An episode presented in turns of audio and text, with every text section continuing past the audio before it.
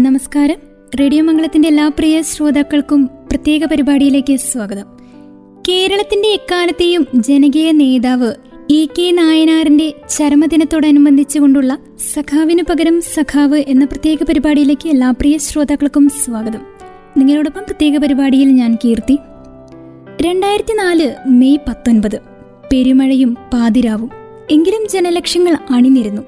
ചുരുട്ടിപ്പിടിച്ച മുഷ്ടിയിൽ വിപ്ലവത്തിന്റെ വീറുണ്ട് എന്നാൽ ഹൃദയത്തിൽ വിട വാങ്ങുന്നതിന്റെ വിങ്ങലും രണ്ടായിരത്തി നാല് മെയ് പത്തൊൻപതിന് നായനാർ അന്തരിച്ചപ്പോൾ തിരുവനന്തപുരത്ത് നിന്ന് പയ്യാമ്പലത്തേക്ക് ജനലക്ഷങ്ങൾ അനുഗമിച്ച വികാരവിലാപയാത്ര.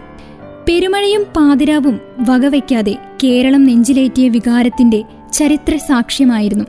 രണ്ടായിരത്തി നാല് മെയ് പത്തൊൻപത് നായനാരുടെ വിയോഗം അറിഞ്ഞതു മുതൽ മെയ് ഇരുപത്തൊന്ന് പയ്യാമ്പലത്ത് ചിത എരിഞ്ഞടങ്ങും വരെ കേരളം ഒന്നടങ്കം കണ്ണീർ വാർത്തു. കേരളം ഇ കെ നായനാരെ എത്രയധികം സ്നേഹിച്ചിരുന്നു എന്നതിന് തെളിവായിരുന്നു ഇന്നുവരെ മറ്റൊരു നേതാവിനും ലഭിക്കാത്ത വികാരനിർഭരമായ ആ യാത്രയയപ്പ്. അന്ത്യയാത്രയിൽ താങ്കളെ ഒരു മഹാതരംഗം അനുഗമിച്ചു. സാധാരണ കേരളീയന്റെ സ്നേഹം. ആ തരംഗത്തെ അപഗ്രഹിക്കാനാവില്ല. ഒരു ആയുഷ്കാലത്തെ സാധനയുടെ ഉറവയാണ് ആ സ്നേഹം.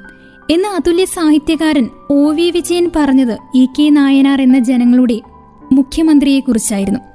അധസ്ഥിതരും പാവപ്പെട്ടവരും ക്ലേശമനുഭവിക്കുന്നവരുമായ തൊഴിലാളികളെ സംഘടിപ്പിക്കുവാൻ കണ്ണൂരിലെ ഒരു പ്രമുഖ വ്യവസായിയായിരുന്ന ആറുണ്ണിന്റെ മില്ലിൽ തൊഴിലാളികളെ സംഘടിപ്പിക്കുകയും കുറഞ്ഞ കൂലിക്കെതിരായി പണിമുടക്കിന് നേതൃത്വം നൽകുകയും ചെയ്തുകൊണ്ട് സഖാവ് പി. കൃഷ്ണപിള്ള പോലെയുള്ള ആളുകളുമായി ചേർന്ന് തൊഴിലാളികളുടെ സജീവമായ പ്രക്ഷോഭ സമരങ്ങൾ സംഘടിപ്പിക്കുവാൻ തുനിഞ്ഞതിനെ തുടർന്ന് നായനാർ അറസ്റ്റ് ചെയ്യപ്പെടുകയും കൽത്തുറങ്കിൽ കിടക്കുവാൻ ഇടയാകുകയും ചെയ്തു.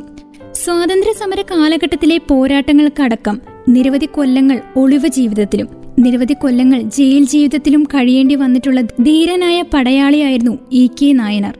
സമരത്തേച്ചൂളയിൽ നിന്നാണ് ഇ കെ നായനാർ എന്ന രാഷ്ട്രീയ നേതാവ് ഉദിച്ചുയർന്നത്. പാർട്ടി നിരോധിക്കപ്പെട്ട കാലത്ത് ചൈനീസ് ചാരനെന്ന് മുദ്രകുത്തി ആറു വർഷം ജയിലിലായി.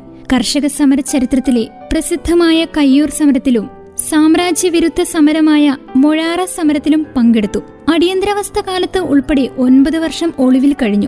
പലതവണ തടവിലുമായി. ജനകീയൻ എന്നതിന്റെ പര്യായം ഏറമ്പാല കൃഷ്ണൻ നായനാർ എന്ന ഇ കെ നായനാർ. കണ്ണൂരിന്റെ മനസ്സിൽ ഇ കെ നായനാരുടെ സ്ഥാനം രാഷ്ട്രീയത്തിനും അപ്പുറമാണ്.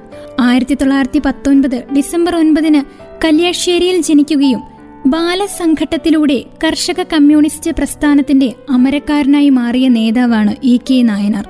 കല്യാശ്ശേരി എന്ന കൊച്ചു ഗ്രാമത്തിൽ ജനിച്ച് ഏറ്റവും കൂടുതൽ കാലം കേരളത്തെ നയിച്ച ജനങ്ങളുടെ സഖാവ്. ചിരിപ്പിച്ചും ചിന്തിപ്പിച്ചും കടന്നുപോയ നർമ്മത്തിൽ ചാലിച്ച കരുതലും വിമർശനവുമായി കടന്നുപോയ ധീരവ്യക്തി ഗൗരവത്തിലും നർമ്മം വിടാത്ത കല്യാശ്ശേരിയുടെ തിളക്കം. ആയിരത്തി തൊള്ളായിരത്തി എൺപത് മുതൽ രണ്ടായിരത്തി ഒന്ന് വരെ വിവിധ കാലയളവുകളിലായി പതിനൊന്ന് വർഷക്കാലം കേരളം ഭരിച്ച മുഖ്യമന്ത്രി. കൃത്യമായി പറഞ്ഞാൽ മൂവായിരത്തി തൊള്ളായിരത്തി തൊണ്ണൂറ്റി ഒൻപത് ദിവസങ്ങൾ കേരളത്തിൽ ഏറ്റവും അധികം കാലം അധികാരത്തിലിരുന്ന ജനസമ്മതൻ. രാഷ്ട്രപതി ഭരണത്തിലാണ് കേരളം ആയിരത്തി തൊള്ളായിരത്തി എൺപതിലെ തിരഞ്ഞെടുപ്പിന് ഒരുങ്ങിയത് ഐക്യമുന്നണിയിലെ ഐക്യമില്ലായ്മ തീർത്ത പ്രതിസന്ധി കേരള രാഷ്ട്രീയത്തെ അനുദിനം പ്രക്ഷുബ്ധമാക്കി. ഇന്ദിരാഗാന്ധിയെ ചോദ്യം ചെയ്തുകൊണ്ട് ആന്റണിയും കൂട്ടരും എത്തിയത് ഇടതുപക്ഷത്തിനായിരുന്നു. ഇടതുമുന്നണിയെ നയിക്കുവാൻ അപ്രതീക്ഷിതമായാണ് നായനാർ എത്തിയത്. പിന്നീട് പലതവണയായി പതിനൊന്ന് വർഷക്കാലം അദ്ദേഹം കേരളം ഭരിച്ചു.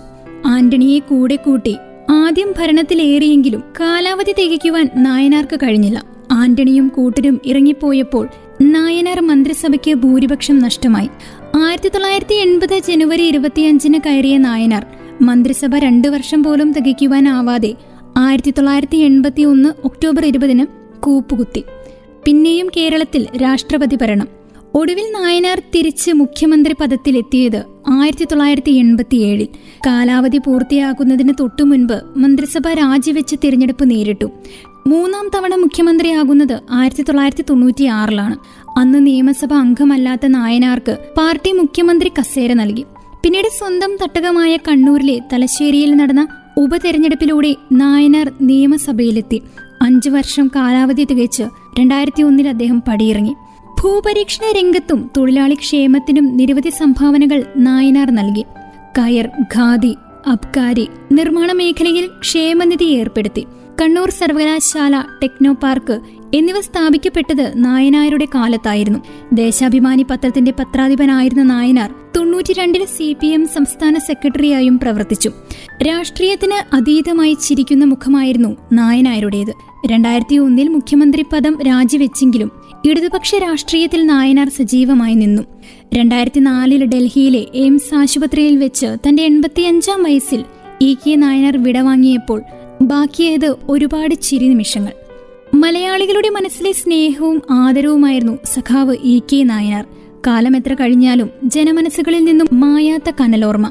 ആയിരത്തി തൊള്ളായിരത്തി പത്തൊൻപത് ഡിസംബർ ഒൻപതിന് കണ്ണൂർ കല്യാശ്ശേരിയിൽ മോറാഴയിൽ ഗോവിന്ദൻ നമ്പ്യാരുടെയും ഏറമ്പാല നാരായണി അമ്മയുടെയും മൂന്ന് മക്കളിൽ രണ്ടാമനായാണ് ഏറമ്പാല കൃഷ്ണൻ നായനാർ എന്ന ഇ കെ നായനാരുടെ ജനനം. രാഷ്ട്രീയ എതിരാളികൾക്ക് പോലും നായനാർ എന്ന ജനനേതാവിനെ മനസ്സുകൊണ്ട് അംഗീകരിച്ചു.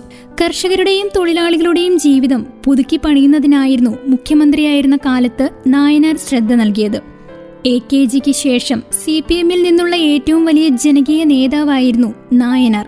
നാട് ഏറ്റെടുത്ത ജനകീയ മുന്നേറ്റങ്ങളായ സാക്ഷരതാ യജ്ഞം ജനകീയാസൂത്രണം എന്നിവയുടെയൊക്കെ ഭരണശില്പി നായനാറായിരുന്നു അതുതന്നെയാണ് അദ്ദേഹത്തിന്റെ ഏറ്റവും വലിയ സംഭാവന. ഇന്ന് കാണുന്ന പല ജനക്ഷേമ പദ്ധതികളും നായനാരുടെ കാലത്തിൽ പിറന്നവയാണ്. മികച്ച പ്രഭാഷകനും എഴുത്തുകാരനും ഒക്കെയായ നായനാർ ഒരു കവി കൂടിയായിരുന്നെന്ന വിവരം ഏറെ ആളുകൾക്കൊന്നും അറിയുമായിരുന്നില്ല. എന്നാൽ വളരെ ചെറിയ പ്രായത്തിൽ തന്നെ നായനാരുടെ കവിതകൾ മാതൃഭൂമി ഉൾപ്പെടെയുള്ള മാസികകളിൽ പ്രസിദ്ധീകരിച്ചിരുന്നു. അധ്വാന വർഗത്തിന്റെ പട്ടിണിയും കഷ്ടപ്പാടുകളും തന്നെയാണ് കുഞ്ഞു നായനാർ കവിതയ്ക്ക് വിഷയമാക്കിയിരുന്നത്. തൊഴിലാളികളെ ചൂഷണം ചെയ്യുന്ന ജന്മിമാരോടുള്ള പ്രതിഷേധവും വിമോചന പോരാട്ടങ്ങൾക്കായുള്ള ആഹ്വാനവും കവിതയിൽ കാണാം. ഇ. കെ. നായനാർ കല്യാശ്ശേരി എന്ന പേരിലാണ് നായനാർ ഈ കവിത എഴുതിയിരിക്കുന്നത്. ഈ കവിത പ്രസിദ്ധീകരിച്ച ഒരു വർഷത്തിന് ശേഷം ആയിരത്തി തൊള്ളായിരത്തി മുപ്പത്തി ഒൻപതിൽ തന്റെ ഇരുപതാം വയസ്സിലാണ് നായനാർ കമ്മ്യൂണിസ്റ്റ് പാർട്ടി അംഗമാകുന്നത്. കേരള രാഷ്ട്രീയത്തിൽ നർമ്മത്തിൽ പൊതിഞ്ഞ വിമർശനങ്ങൾ പറയുന്ന സർവകാലത്തെയും ജനകീയൻ സഖാവ് ഇ കെ നായനാറിന്റെ ശാരദദാസ്. ഇ കെ നായനാർ എന്ന ജനപ്രിയന്റെ പ്രിയപ്പെട്ട ഇടം. കണ്ണൂരിലെ കല്യാശ്ശേരിയിലെ ശാരദദാസ് ഭവനം ഇവിടെ നിന്നും സഖാവ് മാഞ്ഞു പോയിട്ട് ഇന്നേക്ക് വർഷം പതിനെട്ട് തികയുന്നു. കാലം എത്ര കഴിഞ്ഞാലും ശാരദാസിലെ പകലിരവുകളിൽ ഇപ്പോഴും നായനാർ നിറയുന്നുണ്ട്. ചുവരുകളിൽ അങ്ങിങ്ങായ ഓർമ്മകളുടെ നിലാവ് പോലെ ചിരിയൊലികൾ. അക്ഷരങ്ങളുടെയും പുസ്തകങ്ങളുടെയും കരുതി വെക്കലുകളിൽ ചിരിയുടെ വിവിധ ഭാവങ്ങൾ ഒടുവിൽ പിരിയുന്നതിനു മുൻപേ ഉപയോഗിച്ച കോന്തല ചുളുക്ക് മാറാത്തമുണ്ട് ഓവർകോട്ട് കണ്ണട ദിനേശ് ബീഡി ഒക്കെ ശാരദാസിലുണ്ട്. സഖാവ് ജീവിച്ചത് നാടിനും നാട്ടുകാർക്കും വേണ്ടിയാണ്. പാവപ്പെട്ടവനെ എങ്ങനെ ഉയർത്തിക്കൊണ്ടു വരും എന്ന ചിന്തയാണ് അദ്ദേഹത്തിന്റെ അവസാന ശ്വാസം വരെ ഉണ്ടായിരുന്നത്. സ്വന്തം കുടുംബത്തിനെ നോക്കാനോ മക്കളെ വലിയവരാക്കുവാനോ സഖാവ് ശ്രമിച്ചിരുന്നില്ല. എന്നത് ഒരിക്കൽ പോലും പരിഭവമായി പറയുന്നില്ല. സഖാവിന്റെ പ്രിയ സഖി ശാരദ. കേരളത്തിലെ സകല ജനങ്ങൾക്കും വേണ്ടി ഒഴിഞ്ഞുവെച്ച മരിക്കാത്ത വിപ്ലവമാണ് ഇന്നും ശാരദ ടീച്ചർക്ക് പ്രിയ ഭർത്താവ്. രണ്ടായിരത്തി നാല് മെയ് പത്തൊൻപതിന് ആറു പതിറ്റാണ്ട് നീണ്ട രാഷ്ട്രീയ ജീവിതത്തിന്റെ തിരശ്ശീലയിട്ടുകൊണ്ട് നായനാർ മടങ്ങിപ്പോയപ്പോൾ കേരളമാകെ വിതുമ്പിപ്പോയതും ആ രാഷ്ട്രീയ നേതാവിനായുള്ള അംഗീകാരമായിരുന്നു. ജ്വലിക്കുന്ന ഓർമ്മകൾക്ക് ഒരിക്കലും മരണമില്ല. കേരളം കണ്ട ജനകീയ നേതാവിന്റെ സ്മരണകൾക്ക് മുൻപിൽ ഒരായിരം അശ്രുപ്പൂക്കൾ അർപ്പിച്ചുകൊണ്ട് റേഡിയോ മംഗളം അവതരിപ്പിക്കുന്ന പ്രത്യേക പരിപാടി സഖാവിന് പകരം സഖാവ് ഇവിടെ പൂർണമാവുകയാണ്. ഇത്രയും സമയം നിങ്ങളോട് കൂടെ ഉണ്ടായിരുന്നത് ഞാൻ കീർത്തിയാണ്. തുടർന്നും കേട്ടുകൊണ്ടേയിരിക്കും radio Mangalam ninety one point two നാടിനൊപ്പം നേരിനൊപ്പം.